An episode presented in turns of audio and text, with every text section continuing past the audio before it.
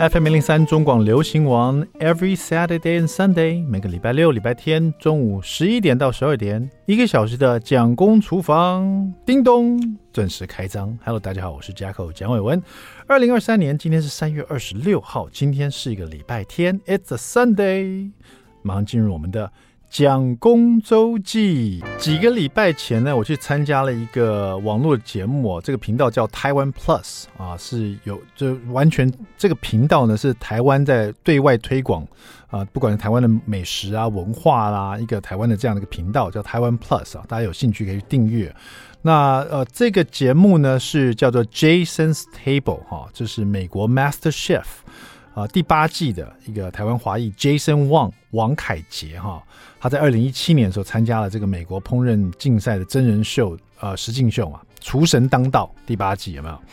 那比赛的过程中，他是以中华料理啊、台湾料理等菜色闯进决赛，获得亚军这样子。那 Jason 他现在也是在台湾啊、主持节目，之前呢也有担任过这种台湾的啊、好像是料理之王的评审的样子哈啊、那他自己在这个台湾 Plus 有一个节目叫叫叫做 Jason's Table 啊、那天我就受邀去参加这个节目。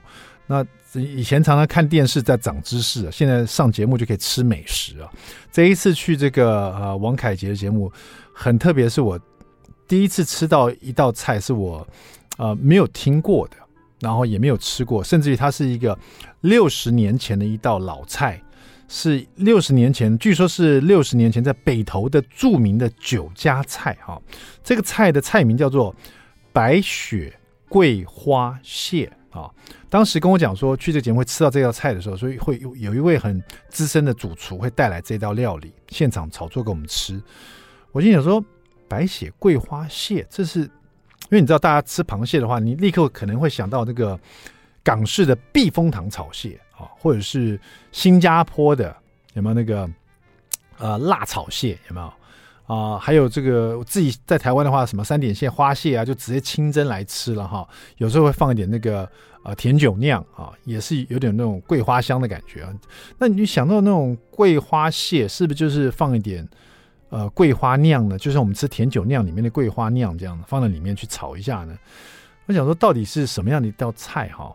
后来我才发现这道菜真的很有意思。它端上来的时候，它就是。叫做白雪桂花蟹是有它的道理的。它端上来的时候，它就是像是一堆白雪，一堆白雪矮矮的哈，然后盖住一个东西，然后白雪上面它放了一些香菜当做绿叶的感觉，然后再撒了一些红色的枸杞，然后你这个白雪你挖开里面就是有螃蟹，还有各式各样的食材。那这道料理怎么做的？后来我在这个节目上也看到，我觉得真的很特别。它是嗯。它是个六十年前的这个酒著名的酒家菜了，那所以说它的这个刀工要好，它这里面会有很多像洋葱啊啊发泡的干香菇啊甜豆啊碧琪啊，还有这个蛋皮丝哈，全部把它切成细碎的丝这样丝状啊，然后这这里面还会用有没有桂花？呃，没有桂花酿，它是用蛋去炒出来，像蛋酥一样。我们蛋酥是用炸的嘛，它这里蛋酥是用猪油啊。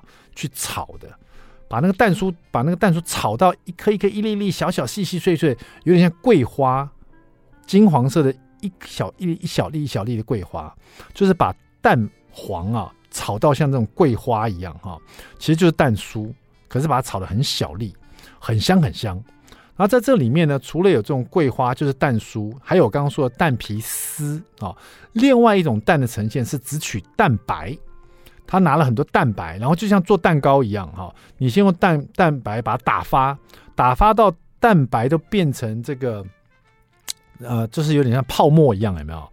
然后人家不是说把那个钢盆呢，打发的钢盆倒过来，蛋白也不会掉出来，变得变硬了，有没有？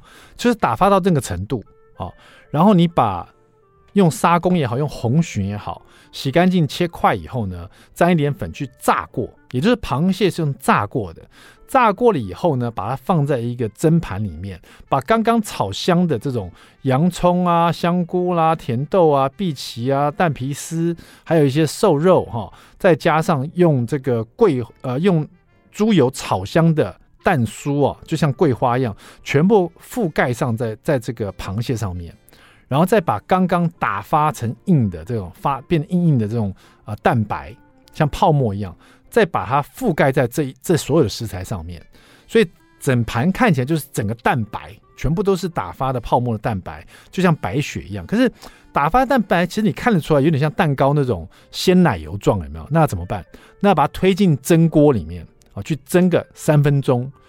那个水蒸气会让这个像鲜奶油蛋白会有点呃怎么说降下来一点点，就是不会这么胀啊，降下一点它就整个盖住了，就像一个白雪一滩白雪一样，把里面食材都都埋起来。我刚刚讲那些都埋在里面。那这里面呢，因为你埋在里面用蒸的，它这个食材各自会有一些，包括刚炸过的螃蟹都会都会有水跑出来，就是高汤就跑出来，在里面就很鲜的味道。然后盛上盘的时候，上桌的时候，就像我刚刚说的，这个白雪上面撒几粒这种红色的枸杞，还有这个绿色的香菜，那看起来就很漂亮，好像真的是在冬天啊，走在雪地里，突然遇到一滩雪，然后呢很漂亮，那你挖出来里面就是各式各样好吃的食材，就是这么特别，呃，蛮有诗意的哈。所以我那天看了，我觉得哇，这真的蛮蛮好吃的，然后。其实我觉得它最有意思的是这道料理，它的做工很复杂。你看，你要炸螃蟹，你要炒所有各式各样食材，最后还要把它再蒸过。这道料你要炒、要蒸、要炸，你知道，就是很多做工。怪不得是酒家菜，然后端出来又看不出来是什么东西，真的就像一堆白雪。所以我那天真的觉得开了眼界了哈，又可以吃到这么好吃。哎，它挖进去了，它里面有蛋的不同的。因为你看有蛋白嘛，然后里面有蛋酥，又有蛋皮丝，然后还有各式各样食材的高汤，还有螃蟹的香气，哦，真的很好吃，超级感谢 Jason's Table 那天请我去，就当让我去长知识，还可以吃到美食哈。有时候这个爱吃呢，到最后虽然变成一种大家而大家都知道你爱吃的话，变成甚至像饕客或者吃客。也是一个好好事啊！大家就找我去吃一些好吃的东西。那当天 Jason 呢，就是王凯杰也吃了这个主厨的这道料理以后，他自己也也用这个来启发他去做了一道很类似这个料理，但是没有放螃蟹，他把它延伸了，变成不是白雪包着螃蟹，而是这些白雪里面的食材变成一道甜品，变成一个火烧的冰淇淋。也非常好吃，也是有这种感觉，就是从白雪里面又变成冰淇淋哈，就是从，因为它的端出来是有烧火哈，所以我们从冬天下雪的地方吃到变夏天，然后在沙滩上吃一个着火的冰淇淋。那这个，如果大家有意想有意识想去看看这一道菜怎么做的话，你可以找台湾 Plus 这个频道去找 Jason 王凯杰的节目，应该最近就会有了，好不好？好了，稍微休息一下，待会回来蒋工来说菜，再加上美食冷知识，希望你准备好了，别走开，马上回来。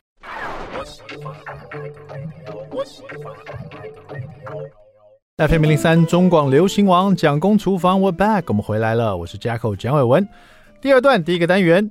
蒋公来说菜，好了，家里有一袋这个烟熏热狗哈，在那个普通超市都会买到，那个超市都会卖这种，比如热狗里面是有夹那种呃 cheese 的，然后热狗里面可能会有黑胡椒风味的，还有蒜味风味的。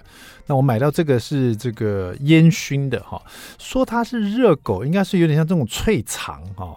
哦、就是这种有这个香气的，它这个烟熏做的还不错，所以我就剩下这么一袋，我会发现它可以来做什么？它可以来炖鸡。好，我们来做一道辣味，呃，辣味的腊肠炖鸡。哈，它这边呢是收录在林泰炖什么炖一锅暖心料理。哈，这是我们林泰所写的书了。那么这个辣味腊肠炖鸡呢，它这边用的腊肠就有点像这个烟熏烟熏呃肠烟熏热狗。哈。啊，就用到去骨鸡腿肉，大概五百克哈，所以大概有个，嗯，可能两个这种肉鸡的去骨鸡腿肉，大概就快要到五百克了哈。然后呢，食材也非常简单，就是呃，比如说你家里有任何的腊肠或热狗，它这边的腊肠哈，不是中式的那种腊肠，是比较像德国腊肠哦，西式的热狗这种东西。那最当然，你如果用普通热狗，它没有任何香气的话，就有点可惜。在这边要用到最好是那种带了一些香气的烟熏味也好，或是有一些特殊的风味的这种腊肠哈，德国那种腊肠都可以哈。大概要一百二十克哈，然后大概就是呃三三三条三到四条吧哈。然后其他都是调味料了，就是像盐啊、黑胡椒、蒜头、辣椒，还有小番茄哈。这个台湾最棒、最好吃的小番茄哈，大概也要五百克哈。所以这边是用到了这些腊肠的风味去炖这个去骨鸡腿肉。你知道鸡肉本身没有什么味道嘛？那你给它什么风味，它就会吸收这个风味。然后你再加上小番茄帮你解腻，哇！这道菜一讲起来就觉得口水都快流出来哈。先将蒜头哈，大概用到了。五颗蒜头哈，五瓣蒜头，蒜头去皮，辣椒大辣椒哦，洗干净，切斜段，切小段这样子。然后小番茄呢也洗干净啊，把它备用。这边的小番茄用到在五百克左右，就是一大盒了哈。然后呢，你你这个用去骨鸡腿肉呢，把它切大概八公分的大块状哈，也就是本来切四公分是一口大小嘛，这个要比一口大小要再大一倍哈。去骨鸡腿肉里有两只哦。每一只都切八公分大大块哈，然后腊肠呢，就是所谓的这种烟熏热狗啊，或是腊肠哈，横切啊，就有这个圆剖面，就是把它变成有点像那个每一个每一个这个腊肠都把它切成车轮形的啦，大概在半公分这样，或是一公啊，对不起，一公分左右的宽度哈，车轮形这样子。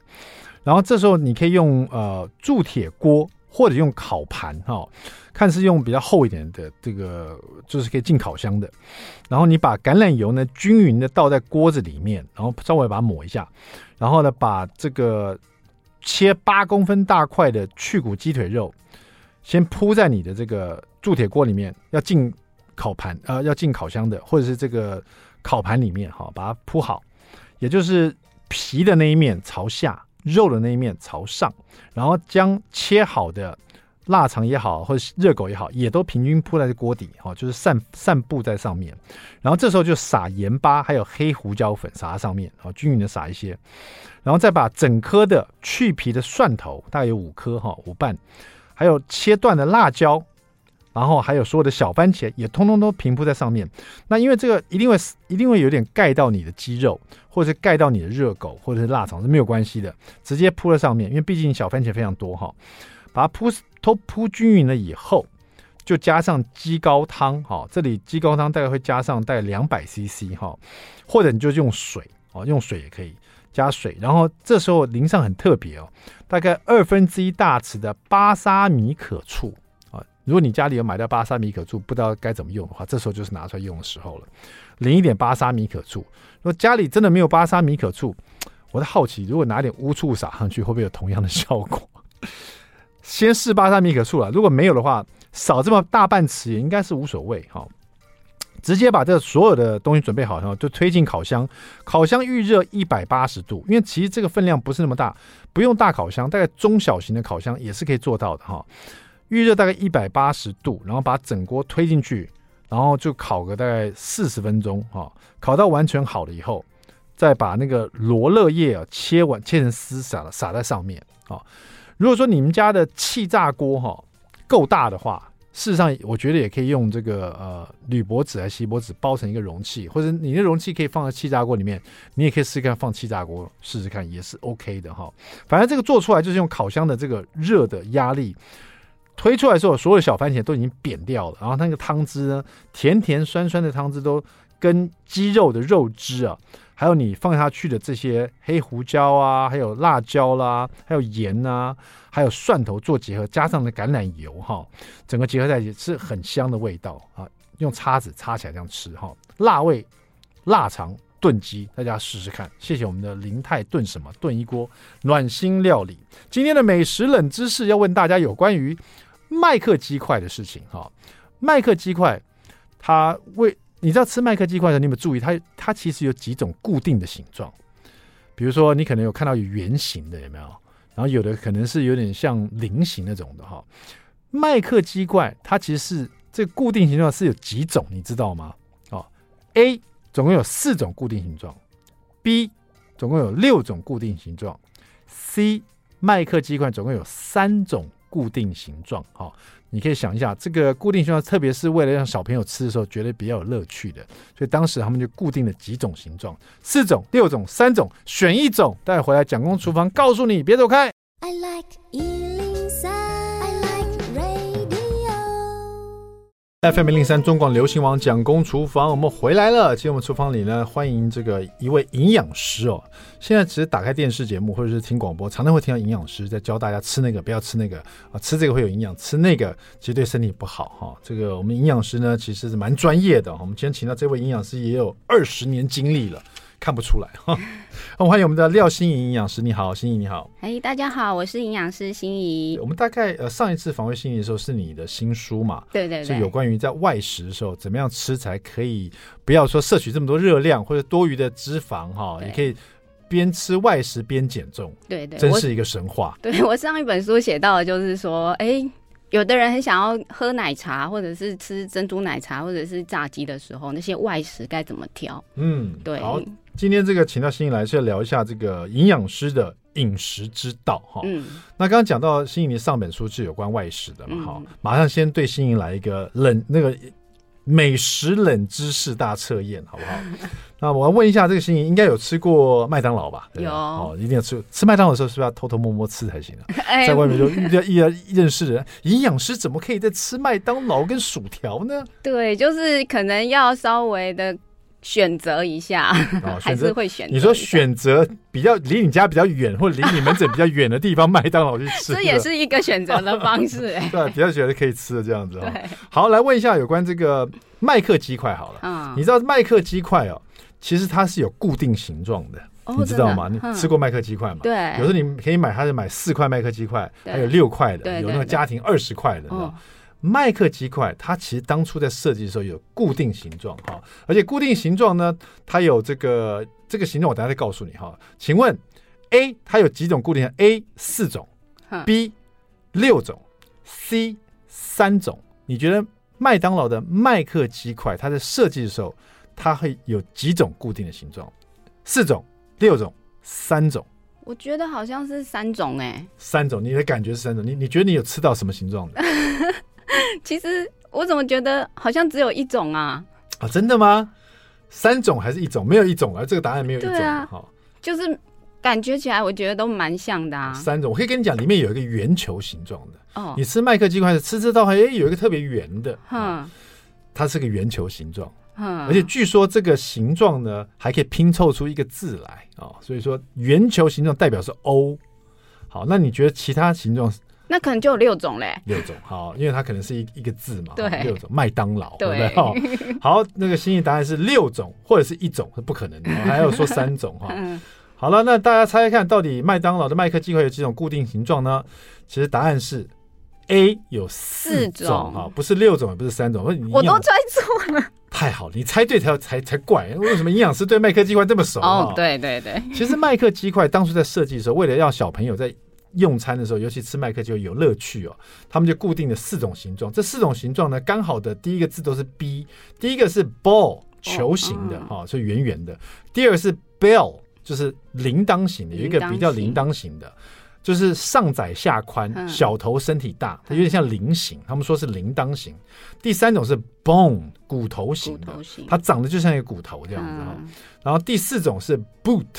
靴子型，靴子就像我们那个圣诞老人有的靴子，上面是一个长形的，下面是有一个靴子，它有点像那个镜像版的意大利国的形状哈。这是四种形状。那球形、铃铛形、跟骨头形跟靴子形，据说这四个这个形状拼起来是拼成一个 love L，靴子是 L，圆形是 O，然后这个骨头是 V，然后再就是铃铛是啊，对，骨头好像是呃，骨头是 V 没错。铃铛有一个是 E，有一个是 V，然后是 L O V E，就拼成一个爱这个字这样子。这是据说，大家下午在吃这个麦克鸡块的时候，可以边吃边看看，看看是不是有这四种形状哈，固定的形状。还好心仪没有答对。对啊，我很真的很不常吃。堂堂的营养师怎么可以对麦克鸡块这么熟悉？不能太了解，连形状都喊得出来。对，我刚刚一问你，你就说啊四种，然后都把它讲出来，那我就怀疑了。冷知识。对对，这真是美食冷知识啊！大家可以查一下。好，好，那讲到这个美呃营养营养师啊，有时候看你说吃麦当劳还选离自己的诊所 或者是离自己家远一点的，这也许是一个笑话。可是事实上，很多时候我们看到呃医疗人员或营养师啊，比如说他说这个不要吃，那个不要吃，可是有时候我们都是人嘛，医师营养师也都是人，总是想要吃一点种垃圾食物的时候，对，还是需要舒压的时候，对对对，就是吃起来让你很舒服，但不见得很有营养的东西，对不对？像你自己会会，因为你以前呃在当这个学生的时候，嗯，你说你职业已经二十年了，对，当时你们一票都是营养师，就是专业的营养师，这个等于说将来毕业要当营养师的，对。大家在求学的时候会不会有什么很爱吃，或是又觉得这学到知识才发现这个是不应该吃的东西？嗯，其实，在学生的阶段，我们对吃营养学的学生，其实对吃真的他会有一个基本的概念，就是比如说我一餐里面可能真的要有有饭啊，有肉啊，还有一定要有蔬菜跟水果，嗯，就变成一个比较基本的搭配。嗯，然后我们都是住宿住外面，所以我们。在学生的时候，大部分的朋友啦，就是比如说水果就就会自己跑去买，或者是生菜沙拉，或者是呃卤味的时候，你会点蔬菜多一点，嗯、这个就是基本植入的一个概念。嗯、那其实大致上，呃，选择上面我们还是跟大部分的人一样，学生他还是喜欢吃一些炸食啊，或者是宵夜，我们那些都还是会，嗯，对，只是说。呃，就是均衡度应该是会比一般人稍微好一点而已。哎、啊欸，其实营养你刚刚讲的很重要，均衡度。对，营养师并不是说都不能吃，对，对不对？其实他教的很多都是均衡，对，就不要过多了。对对，对，就算你想吃这些什么高油的啦，嗯、或加工食品啊，你只要一个礼拜少吃一点，或者是吃一点点，或甚至呃比较少量的，是可以被接受。可以，可以，因为身体是可以消化这些代谢这些东西的。对，那我是认为说，哎、欸，某一些阶段你有。尽量不要吃的食物，嗯、就比如说孩子，他、嗯、像我我们家孩子，我会限制他吃什么。很多人就会问我说：“哎、欸，你是营养师，你家小孩是不是都不吃零食？”的确是有这种状况。有一次，我儿子哎、欸，我女儿她是幼儿园的时候，他们要户外教学，对，结果他们要隔天要带零食去，没错没错，他们一定会带零食，对，因为同学要分享啊。对，这是好像是必经的路，但是我家刚好就没有零食。嗯、你知道我给他带什么吗？你不会给他带一个？芹菜棒吧，我给他带一包坚果哦，大人才会喜欢的东西。对，但是我家小孩就喜欢，就是他可以愿意吃坚果，或者是苏打饼干，他带出去。那你的你的女儿嘛，对不对？对我女儿，我是全班最不受欢迎的同学。然后 大家都不想跟他交换，对，老师就打电话来了啊，老师打电话给你啊，真的，老师真的好认真哦，他说。那个妈妈，那个，嗯、呃，他真的有一点可怜，他看着人家吃东西啦，哦、对，这样子。那我我后来才知道说，哦，不可以这样，嗯，对。那这个就是，其实我在当营养师妈妈的过程里，我也会不小心犯了这种错误。是。那后来才会发觉说，哎、欸，我们的生活跟饮食，还有我们可能需要世俗的眼光，也不是说世俗的眼光，就是大家的建议，其实。我是很愿意去改变的。你要卸下营养师的偶包，对，就怕说自己女、自己妈妈是营养师，就到学校去带的是这种超级零食啊。对，老师跟同学是怎么看这个妈妈的？都吓到了。他妈妈是专业营养师哎，怎么带这些东西来呀、啊？王子面，我的妈耶！不过你带坚果去，大家觉得你女儿变得很没有人缘。是啊，其实我那时候不是故意的，因为。我真的没有办法再出去买零食。对，你们家又没有零食。对，然后就这样子。你们家真的一点零食都没有啊？现在有一点，哦、但是我觉得比例上面还是会少。因为你女儿几几年级的时候？我那个时候她是幼儿园，嗯、然后我还我现在还有一个小四的儿子嘛。我现在女儿已经到国呃国二了，是对，但是他们很很好，就是他们知道。嗯，某一些比如说甜食或者是零食，他们的分量不能够太多。对对对对对。对，那像我女儿她有过敏，她就不能够小时候就不能够喝咖啡因的东西，嗯、就是红茶那一种可乐，她就都没有喝。是。所以到现在她就是都还没有摄取那些甜饮料的习惯。因为其实我的孩子对很多那种零食里面会有一些添加物，嗯，其实大家会对那个过敏，嗯，比如说色素的东西，对对对，有的人会对那个过敏，有的人会。我知道我孩子会。那可是小朋友喜欢吃零食，对。但是我有一个方法，让他后来自己也知道，就是说这些东西不能吃，怎么办呢？我怎么限制他呢？待会来告诉你，别走开。嗯 FM 零三中广流行网蒋公厨房，我们回来了。节目厨房里，这个邀请的是我们的营养师啊，廖心怡。刚刚在广告之前呢，他们跟我分享了一个营养师一个比悲伤还悲伤的故事啊，就是他的小孩子女儿啊，幼儿园的时候要大家分享零食，他竟然给他女儿幼儿园的女儿 带坚果去学校，果然变成全校最不欢迎的人了！大家都没办法跟他交换零食，而且老师还打电话给他，不想要跟他交换。对啊，好可怜，幼儿园呢，真的是这个太惨我对不起他。对对，不过呢，这个有时候就是这样，小朋友学校就是你不让小朋友玩手游，不让小朋友玩 iPad，、嗯、他到学校去，他总会接触这些东西了。对，你不让他吃零食，同学在交换的时候，难道不会赏他吃一点吗？对，他也会好奇要吃啊。所以，因为我知道我的儿子他他们对麸质过敏啊，所以而且对很多东西都会过敏，所以我就知道他吃这些零食、糖果这些东西，到最后就会过敏。嗯，但反正我我不限制他们。他们说可不可以吃？吃啊，你吃啊，多吃个几个他就开始过敏，哦，他就不舒服，他就不舒服了。要不然就是有点气喘，要不然就是可能身体会痒，对对，抓就抓破了。我女儿是黑眼圈就马上起来，眼睛就是肿起来。等到这个情况发生，我再跟他讲的，我就跟他 Jackson 啊，Later，你们刚刚吃了什么什么这些东西，就是让你过敏的东西，可不可以吃？少吃一点可以，可是你像你们这样吃个三四个，就会变身体就变成这样了。对，因为小朋友这样，他不亲历。经亲身经历过，他就不知道怎么。他真的不知道严重性。对，所以后来他们自己都知道哦，我不能吃这个。嗯，甚至于同像 Jackson，我老大四年级了，嗯，他真的很乖，因为他知道自己对麸质过敏，嗯。可是有时候到学校去安亲班那边，嗯，大家吃葱油饼啊，吃一些好吃的东西啊，那个时候他肚子呱呱叫，他也很想吃这个。因为我后来我还自己在带其他的零食给他，嗯，比如说豆花这种他可以吃的。然后我就说啊，你刚刚那么饿，你为什么没有没有偷吃同学给你，比如披萨这种东西？嗯他不行，因为他对那个过敏，他吃了身体就一样，嗯，所以你要他试过了，他就不会去吃。那他很清楚什么是麸质，哎，对，就是面面粉制品，对不对？对，那其实很多哎。我有跟他讲，我说因为我自己也是麸质过敏，哦，所以我就跟他讲说，这个这个东西我们不能多吃。对，你多吃你就是会身体就抓破，就会流汤这样子。好，营养师的这个生活会不会很枯燥乏味呢？就是自己，你一开始说你们是准营养师的时候，嗯，其实注重就是。因为开始在学嘛，对，饮食就开始均衡这样子，尽量做到。对，等到你们出来职业以后，要看这么多的这个求诊的人，嗯、甚至教导到一开始可能是跟你说，一开始你所看的是跟疾病有关，对，对对？慢性病、糖尿病啊、高血压，就是说在以营养的角度让大家调理身体，嗯，对不对？就是有时候我们现在调理身体可能找中医，对，可事实上现在你可以找营养师，饮食对饮食的部分，因为这个你吃的东西其实跟你生活的习惯都息息相关嘛，哈。那后来你自己本身有没有在这个饮食上面继承了营养师以后，会有这个我刚刚所说营养师的偶像包袱呢？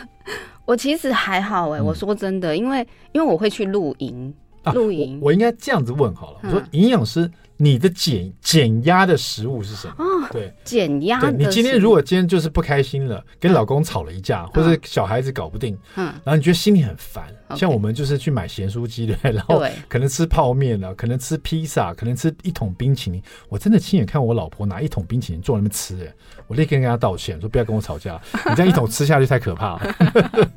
你会你的减压的食物是什么？我最喜欢珍珠奶茶。啊，这么邪恶的东西！对，但是我很特别。我年轻的时候，嗯，年轻，我现在也没多老了。以前的时候，我还可以喝那种奶精的，嗯，奶精的奶茶。是，现在已经不行了。就是那个奶精，它会让我胀气的很严重。嗯，就是我肠胃道可能没有办法消化这些加工品，我只能喝鲜奶茶。哎，这个很特别，因为你刚刚提到年轻的时候，对，因为大家都有小时候嘛，对对对。呃，像我其实我从来也从来不对麸质都没有过敏过，对，我是到了四十岁，对，才突然之间吃小麦的东西就过敏，然后抓破，对，然后去验血才发现我对麸质过敏。可是我从来都没有这样子过，我从小这么吃披萨、吃汉堡、吃面包，我最喜欢的葱油饼，从来都没问题。对，为什么到了四十岁都变成一个大问题？对，我觉得这个。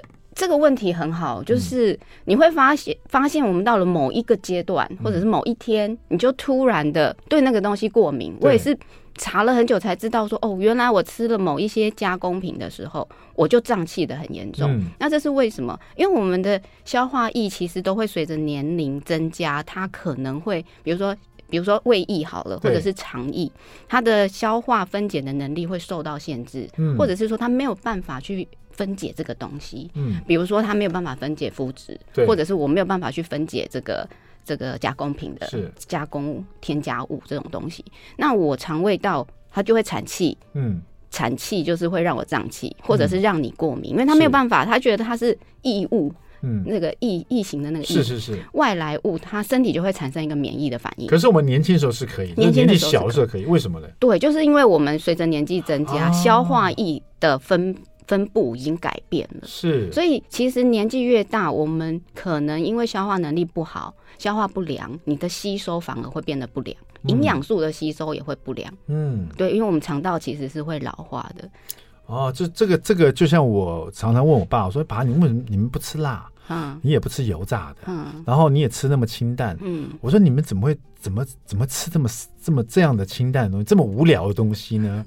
我爸说：“拜托哈，我年轻时候也吃辣，也吃油炸的，这些都爱吃。现在我们到了不得不吃这些，我说为什么会这种感觉？对他一吃的比较刺激，他身体就不舒服，对他肠胃就马上反应出来，对，甚至爆痔疮，对不对？都有可能，都有可能，对，或者是他整个就是没有办法消化。”对，所以我爸跟我说：“你现在趁能吃啊，多吃点。等到有一天你到那个年龄，你就都不能吃了。”我心里想说：“啊，对我以前吃那么多披萨，吃那么多那个麸质的东西都没事，现在我要变得说不能吃或少吃。”对，所以我就能够体会到啊，真的有一天身体的机能会不一样。对，但是其实是可以慢慢的让它。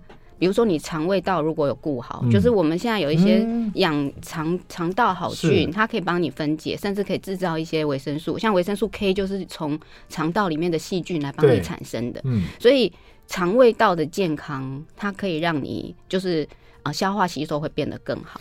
哦，所以说人家常说顾好肠胃道，嗯。哦人就不会老，对，他这句话是有道理，有道理。他所谓人不会老，不是说你脸没有皱纹，或者说你没有那个老的迹象，对，是你还是像年轻你一样可以吃比较多的东西，消化吸收，你消化是可以好的，对，那个不会老是这个意思，是这个意思，对。不然以以前以前听的时候觉得人怎么不会老呢？对不对？可是其实这个都有道理，对对对。其实我们不是要追求外表不不老，我们是要这个我们这个肉体，对你就是机能要让这样。你要保养啊，我们机器使用上都要保养，你的身体要保养，肠胃道里面最好的保养品就是你吃纤维，你吃水果，你吃蔬菜，嗯，然后它就可以帮你调整肠胃道。对，这就是我下个要问我们的营养师，像你专业营养师对，嗯，本身一定摄取蛮多的不同的，像你刚刚说的这些东西，啊，每天在饮食上面你也尽量做到均衡，至少你有这方面的知识，你就会往那方面走。对，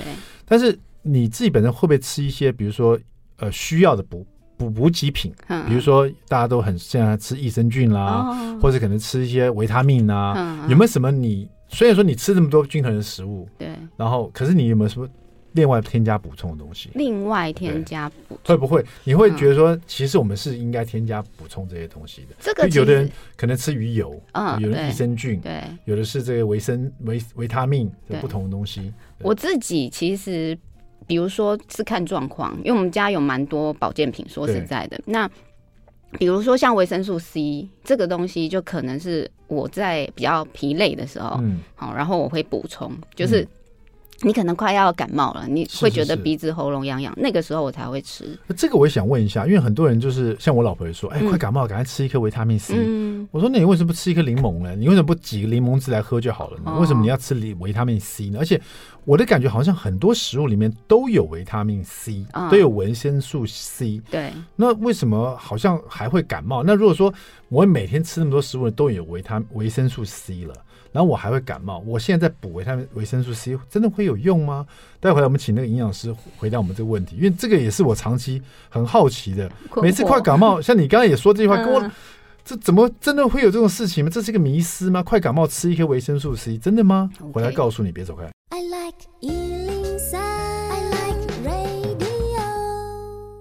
FM 零三中广流行网蒋公厨房，我们回来了。你有没有听过你爸妈跟你说，快感冒了，吞一颗维维他命 C 这样子哈？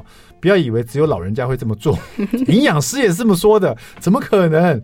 我真的觉得，为什么不就喝一杯柠檬汁就好了呢？你喝柠檬汁当然可以，当、嗯、它的浓度够高的时候，应该说维生素 C 含量够高的时候，它还是可以的。嗯，好，只是说我们为求方便，可能吞一个两百毫克啊，五百毫克啊，这个是剂量的问题。嗯，那维生素 C 就是比较有抗氧化的一个作用。那还有你在喝这个呃，比如说维生素 C 饮啊，或者是吃定的时候，你就会喝水。对，其实水跟维生素 C 它就有帮助，就是代谢的一个功能。嗯，所以它其实就是补充水分跟抗氧化的一个作用。嗯、OK，刚刚提到剂量的问题，是不是我们吃维他命 C 这种剂一颗剂量比较浓的时候，嗯、它一次进来，嗯，就感觉说它是比较快速的给我们大量这个对抗氧化的东西，所以可能在。快感冒的时候就有有所帮助。对，那比较上说，我我挤一颗柠檬，然后喝柠檬水，嗯，它可能剂量就没有那么浓，不足，对，不足的感觉，对，所以可能只有一发子弹进去这样子。对，另外一个是整个核弹打进来的，对，剂量的问题，剂量的问题，对对对，所以是有这个差别。那而且因为您之前做那一本是有关外食的书嘛，是不是我们在外面喝到很多所谓的柠檬风味的饮料，其实里面其实没有维生素 C？那个都哦好，如果是那种。瓶装的，在它是在冷藏的那种装装置是之下保存的话，它可能会添加维生素 C，哦，就是它是添加的，但是它不是果汁，嗯，对，所以其实我自己也不喝市售果汁或者是现挤的果汁，嗯，我都不喝。如果我要喝的话，我是自己挤，但是我宁愿吃新鲜的水果。对，对，因为我曾经听过人家说。要喝这个维维生素 C，那他就喝这种浓缩的维生维维那浓缩的柠檬汁。哦。然后，可是外面那种调酒用的浓缩柠檬汁，它其实也不是新鲜柠檬汁。它不是。对。所以那种东西里面真的会有维生维生素 C 吗？就是没有，应该是没有的。没有没有，维生素 C 它其实只要经过热跟光的照射，它就不见了。嗯。对，所以我们挤出来的柠檬汁是。几乎是很少，很快就会消失，很快就会消失。所以这也是又听到刚呃营养师解决这个迷思，就是这快感冒的时候啊，就吞一颗剂量高的维生素 C，嗯、它是比你去挤柠檬汁再喝速度快一点，速度快得到的也比较多。对啊，原来是这个原因。哈，好了，我们这个有机会呢，我们多请我们的营养师，尤其是我们的廖心怡来跟我们多聊一点。嗯，呃，这个营养师的养生之道，让大家多多学习一样。好。营养师也是人，营养师也爱吃一些东西哈，所以跟我们一样，我们大家多学习一点，让自己可以呃肠道好，就不会老，嗯、对不对？好，那么我们蒋公厨房下次再见喽，谢谢，拜拜。